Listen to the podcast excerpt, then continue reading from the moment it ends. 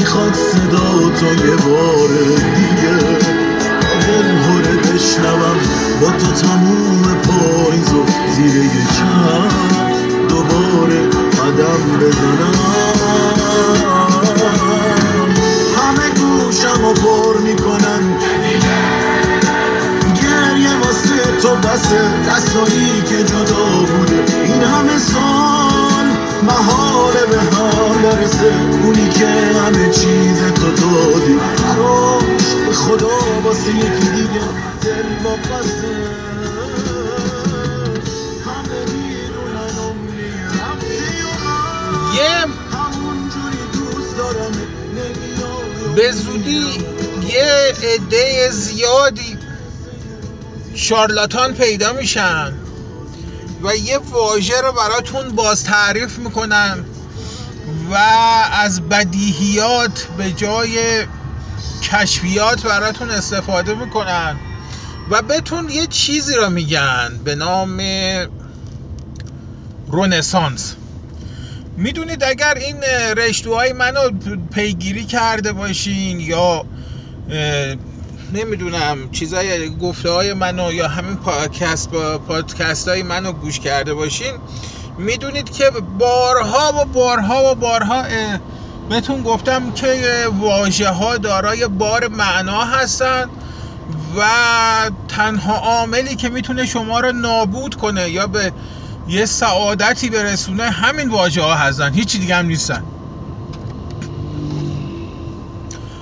و به زودی یه افرادی پیدا میشن که میان در مورد واژه‌ای به نام رونسانس براتون حرف می‌زنن و از رونسانس ایرانی براتون میگن.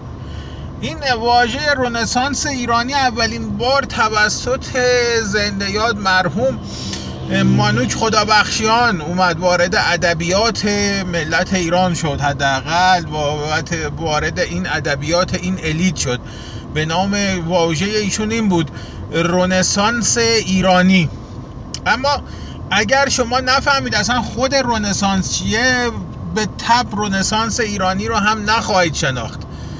و به دنبال اون هر چیزی رو که هر شارلاتانی مثل مثلا عبدالکریم سروش یا حسن نس یا دیگر افرادی که در این زمینه فعالیت یا همین شارلاتان هایی که من برنامه تلویزیونی دارن به نام مثلا برنامه تلویزیونی گذاشته به نام رونسانس ایرانی یا رو همه دائم پلاس تو این شبکه نمی‌دونم پارس و نمی‌دونم شبکه کانال یک و اینا. همشون هم عدم آقای دکتر آقای مهندس آقای نمی‌دونم پروفسور میان در مورد چیزی صحبت می‌کنن که هیچ یا ازش, ازش اصلا اطلاعی ندارن یا اگر هم اطلاع دارن دارن کاملا هدفمند. شما رو به اون سمتی میکشونن که دلشون می‌خواد که مأموریت دارن که وظیفه دارن شما رو به اون سمت ببرن. خدمتتون عرض شود که حالا داستان چیه؟ بذارین اصلا ببینیم این رونسانس یعنی چی؟ رونسانس معنای حالا ترجمه که به فارسی شده اینه که به نوزایی یا نوزایش تعبیر و تفسیر شده. خب این نوزایی یا تولدی دیگر چیه؟ یعنی داره میگه که یعنی خیلی بخم خودمونی حالا همینجوری به قول اسپانیا هالیواری بخوایم صحبت کنیم میشه این که شما یک چیزی وجود داشته یک چیزی هست بوده زایشی درش صورت گرفته به وجود اومده. حالا ما باز می‌خوایم دوباره از نو در این یک تحول ایجاد کنیم.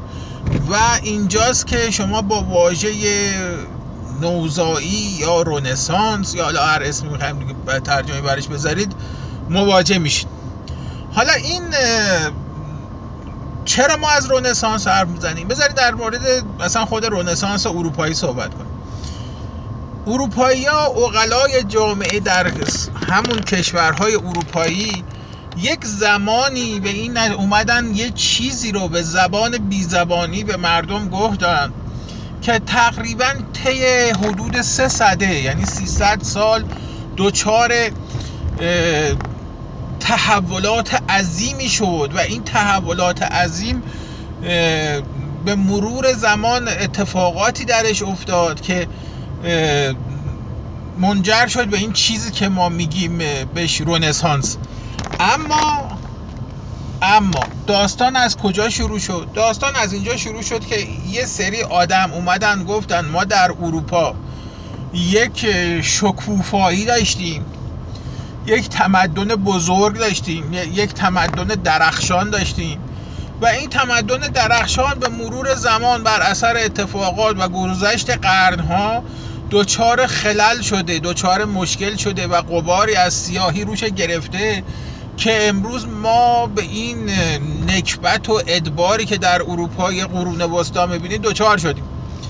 راه برون رفت از این سیاهی را چی می‌دونستن؟ راه برون رفت از این سیاهی را بازگشت به گذشته باشکوه می‌دیدن.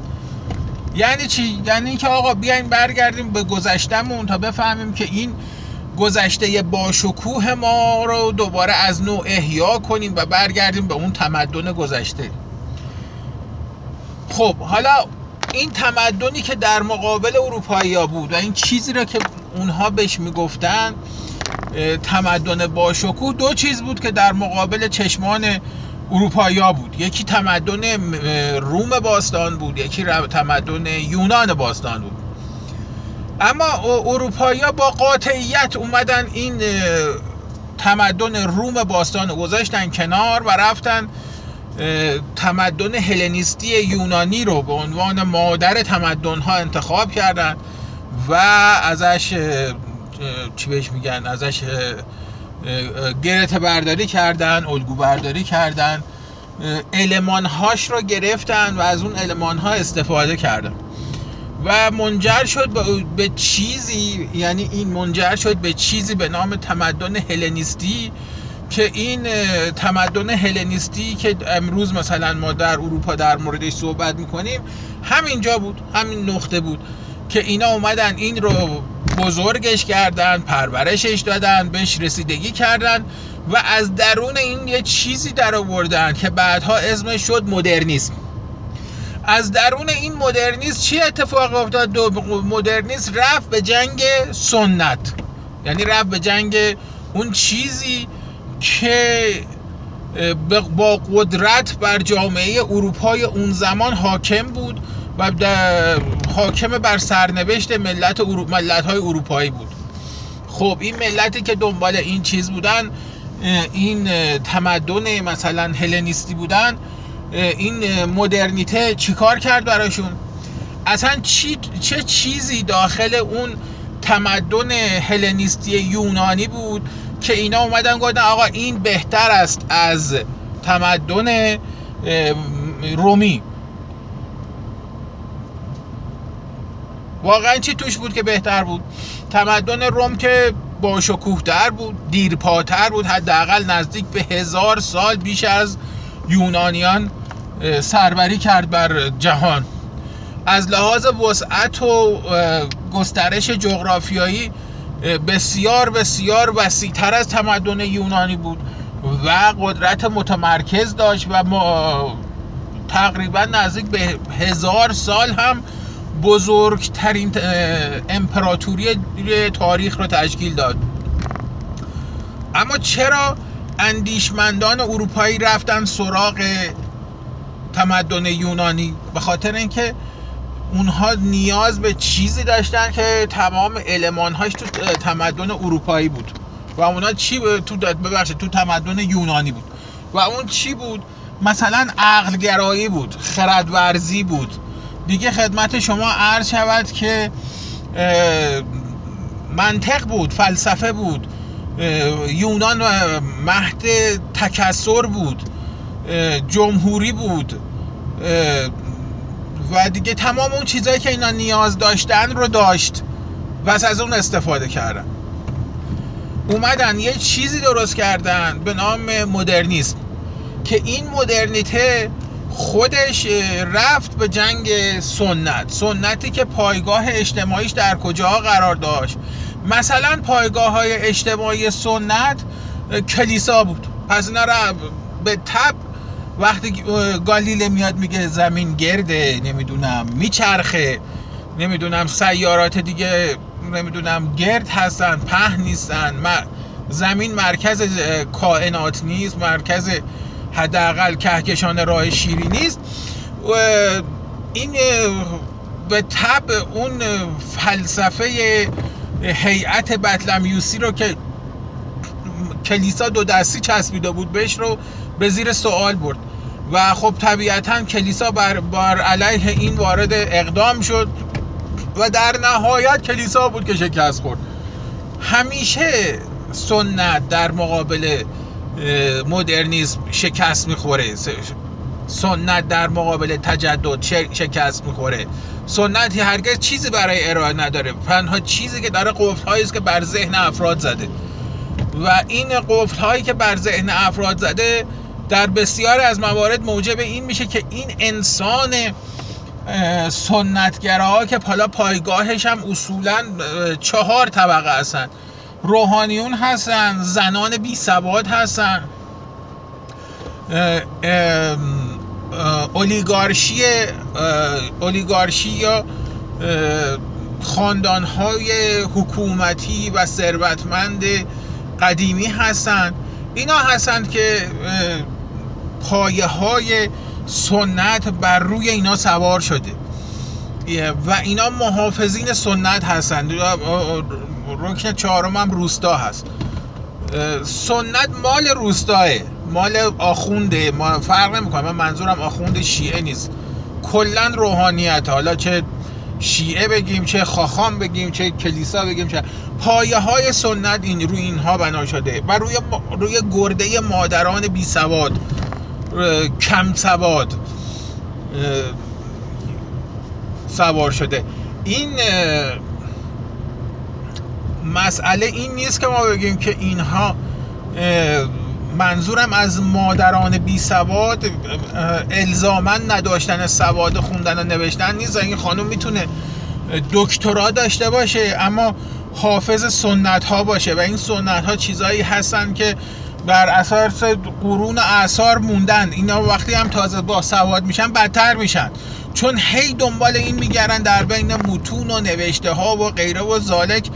که فکت به شما بدن که این سنت خوب چیزیه چون مثلا فلان دانشمندم تو فلان کتاب در موردش نوشته. نمونه بارزش همین مسئله روزه گرفتنه. شما مثلا میگن یه عده میگن آقا روزه مثلا برای بدن بده بعد اینا هی دائم میان فکت از فلان پروفسور نمی‌دونم ژاپنی فلان نمی‌دونم دانشمند انگلیسی فلان نمی‌دونم نظریه پرداز نمی‌دونم فرانسوی میدن که گفته آقا بره روزه بگیرین روزه خیلی خوبه. حالا من اصلا کاری ندارم خوبه یا بده به اینش کاری ندارم. یعنی دارم میگم که آدمی که میره درس هم می‌خونه در نهایت میشه چون آدم سنتگرایه در نهایت میشه مدافع سنت. و این سنت چیزیه که این جامعه رو نه این جامعه رو و هر جامعه ای رو در رکود وجود فرو می‌بره. جامعه رو تبدیل به یه مردابی می‌کنه که فقط ازش بوی تعفن گندیدگی ها توش در میاد. جامعه رو به دوچار روزی می‌کنه که امروز ما توش گرفتاریم و از توش هم نمی‌تونیم بیایم بیرون. داریم تو خودش دست و پا می‌زنیم. حالا وقتی که ما میگیم رونسانس یعنی بازگشت به گذشته باشکوه این افراد میان همینو برای شما باز تعریف می‌کنن. یعنی ما در یک زمانی در یک مقطعی از تاریخمون دقیقا عین اینا رو داشتیم. مثلا آقای یه بزرگ شارلاتانی مثل مثلا آقای احسان نراقی میاد یه کتابی می به نام آنچه خود داشت. و بعد در این کتاب میاد دائم به شما فکت پشت فکت میده که ما هیچ چیزی برای مدرنیسم نداریم چرا که در نیازی نداریم. ما هیچ نیازی برای تجدد نداریم چون که همه چی تو سنتمون هست. خب این اندیشه اومد تبدیل شد و اتفاقا وقتی اینا اومدن کنفرانس هم گذاشتن از طرف مؤسسه اسپن در ایران اومدن یک کنفرانسی گذاشتن و در اون کنفرانس اومدن گفتن که ما چیز داریم نمی‌دونم می‌خوایم بازگشت به گذشته باشکوه کنیم و بعد رفتن همین علمان های سنت رو در آوردن. در حالی که در انسان اروپایی اصلا اینجوری نبود. انسان اروپایی بازگشت به گذشته کرد اما اومد فکت ها رو کشید بیرون. یعنی اومد تسامح و تساهل کشید بیرون. اومد خدمت شما عرض شود که تکسرگرایی رو کشید بیرون از توش دموکراسی رو در آورد. و این چیزایی بود که این انسان انسان اروپایی رو تبدیل که اومانیسم توش در اومد و انسان اروپایی رو تبدیل به این چیزی کرد که امروز شما می‌بینید. برعکس اینا وقتی اومدن در مورد گذشته با شکوه صحبت می‌کردن می‌بینید الان می‌رفتن سراغ چیزایی که بهش میگن سنت. در که ما با سنت کاری نداریم. ما می‌خوایم یه چیزی رو از گذشته در بیاریم که از درون این فکتی که از گذشته ارائه میدیم بریم به سمت آینده. نه اینکه گذشته رو تازه یه باطلاق وسیع کنیم که خودمون تا گردن بریم توش. حالا بیایم تا اینجا که رفتیم جلو. حالا از اینجا به بعدش می‌خوام می‌خوام اینجوری براتون بگم که وقتی میرید اندیشه این افرادی رو که می‌خوان در مورد گذشته با شما صحبت کنن میان به دو دوره یعنی تاریخ ایران رو به دو دوره تقسیم می‌کنن. یکیش تقسیمش میشه ایران قبل از اسلام یکیش میشه تقسیم به ایران بعد از اسلام. و تمام دائم اینا وقتی برای شما می‌خوان از ایران پیش از اسلام حرف بزنن یا از هخامنشیان صحبت می‌کنن یا از ساسانیان. و عمدن اون جایی که رونسانس ایرانی تو دلش نهفته است یعنی اشکانیان اینا دائم می‌زنن کنار. اصلا ایگنورش می‌کنن پاکش می‌کنن نمی‌ذارن شما اینا رو بفهمید. در حالی که ریشه های تکسرگرایی خردورزی علمگرایی دیگه برای شما بگم نمی‌دونم هر چی که دیگه بخوایم فکر کنید. اینا تو ایران دوره اشکانیانه. تساهل و تسامح عدم برتری دینی بر دین دیگر نمی‌دونم محدودیت قدرت پادشاه یا نمی‌دونم شاهنشاه در مقابل مجلس مهستان اینا همه علمان هایی که به شما کمک می‌کنه در زمینه تسامح تساهل اومانیته انسانگرایی ایرانی به شکل ایرانی. این میشه از تو دل اینه در میاد. اما اینا دائم در مورد هخامنشیان صحبت می‌کنن یا در مورد اندیشه شارلاتانیزم وحشتناک فاشیستی به نام مثلا ایران شهر. چون این ایران شهر هم ایران شهر واقعی نیست. یه چیزی در انتظاییه یه چیزی رویاییه یه چیزیه که ما از ازش سر در نمیاریم یه چیزیه که خود یک شارلاتانی به نام نمی‌دونم جواد تباتبایی از خودش در آورده تحویل آدم داده. قبلا در مورد این اندیشه ایران شهر جواد تباتبایی نوشتم حالا حالا نیازی نیست اینجا حالا دوباره از نو بشکافم و برم جلو بگم این ایران شهر جواد تباتبایی سه شاخه داره با یکیش انتظاییه که تو آسمان هاست. به نام اندیشه ایرانی. یه چیز دیگه هم داره که میگم مدافع سنت میگه سرنوشت ایرانی. همین سنته که از بخین نخن آشه کشک خالص. هیچ تغییری هم توش نخواهد افتاد.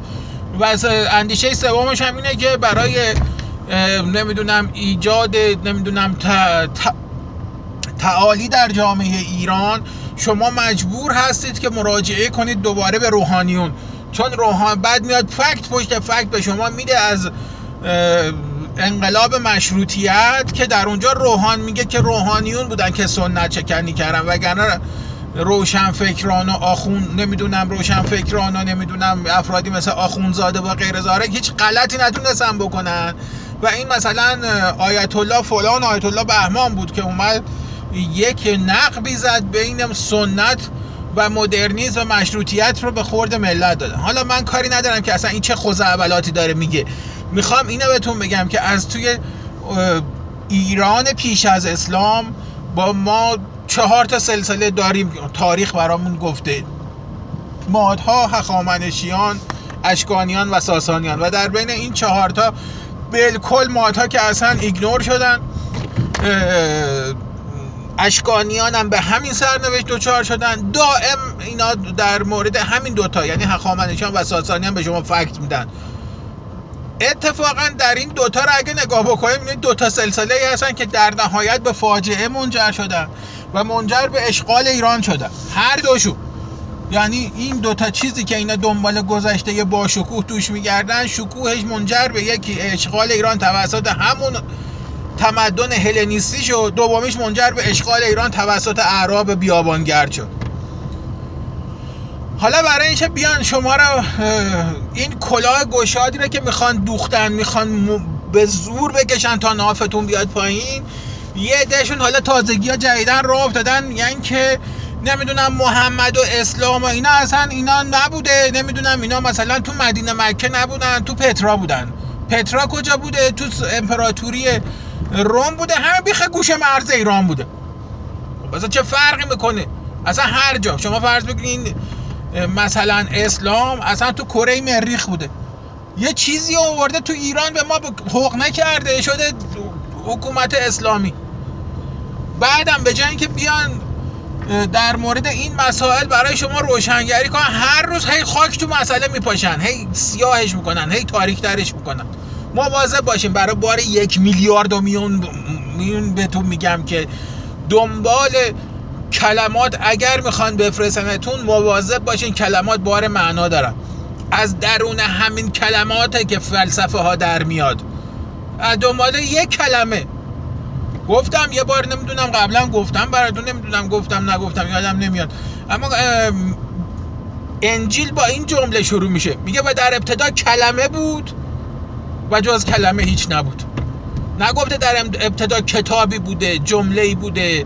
صفحه بوده. میگه فقط یک کلمه بود و به جز اون کلمه هیچ نبود. و میگه از درون همین یه دونه کلمه کل این خلقت آفریده شد.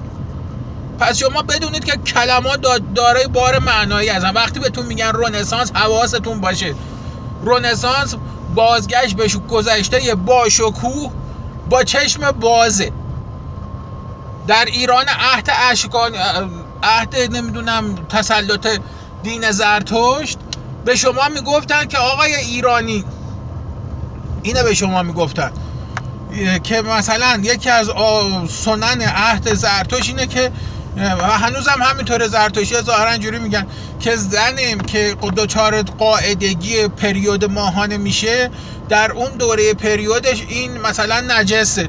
برای این زنه می‌کردن توی سوراخی توی اتاقکی در رو روش میبستن سعی می‌کردن غذا بهش ندن تو این سه روز. و بعد از سه روز که پاک می‌شد میمد بیرون دوباره میمد چیز. خب حالا شما اگه بخوایم بگین گذشته اینا جزو گذشته با شکوه می‌دونید؟ آیا واقعا این گذشته با شکوه برای شما؟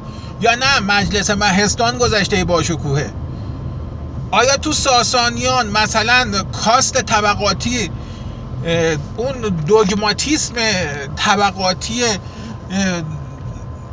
تاکید ما که تاکید موکد می‌کنه روی تخمه روی نمی‌دونم روی اسپرم. این برای شما مهمه. یا مثلا در ایران عهد اشکانیانی که میگه گردش نخبگان آزاده. هر نخبه می‌تونه هر نظری که داشته باشه بده. آیا در ایران عهد اشکان کانیان خوبه که مثلا هر دینی آزاد بود هر کسی هر دینی داشت تا حتی نمودهای بودایی را در خاک ایران می‌بینید شما یا عهد ساسانیان که کرتیر برداشت هر چی بود از دم قتل عام کرد و کشت و مزدکی و مانوی و همه را از دم کشتن و قتل عام کردن به خاطر دین زرتشتی.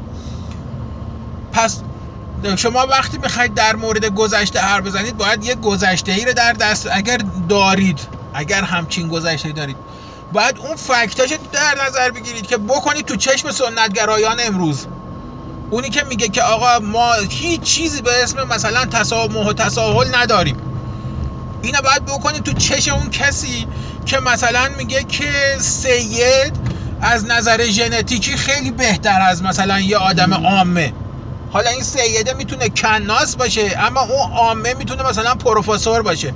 اما چون این بهش می‌گفتن سید این تو منتالیته ذهن طرف برمیگرده تعبیر به این میشه که این سیده از لحاظ ژنتیکی برتره نسبت به اون یکی. خب اینا شما باید خودت انتخاب کنی. توی تویی که می‌خوای بشی یه شهروند شما باید اینا انتخاب بکنی که این بهتره یا اون یکی بهتره. این که میگه که یه سید نمی‌دونم از لحاظ ژنتیکی خیلی بهتر از مثلا یه انسان عامه. خب این برمیگرده به همه اندیشه عهد ساسانیان که میگه پدره میمد مثلا اگر نظامی بود فرزندش هم نظامی می‌شد. حالا بچه اگه مثلا خدای استعداد هنری یا نقاشی بود و گور پدرش این باید حتما می‌شد مثلا سرهنگ ارتش. نمی‌شد چیز دیگه ای بشه. خب چه فرقی داره با همین حرف امروزه؟ پس شما باید بدونید که اگر به شما یه روز یه شارلاتانی اومد حرف از رونسانس زد که به زودی براتون می‌زنن. به زودی میاد اینا برای بلدش می‌کنن چون تنها حالا فکر می‌کنم و فکر می‌کنم تنها واژه‌ایه که هنوز به اندازه کافی به کسافت لجن نکشیدنش.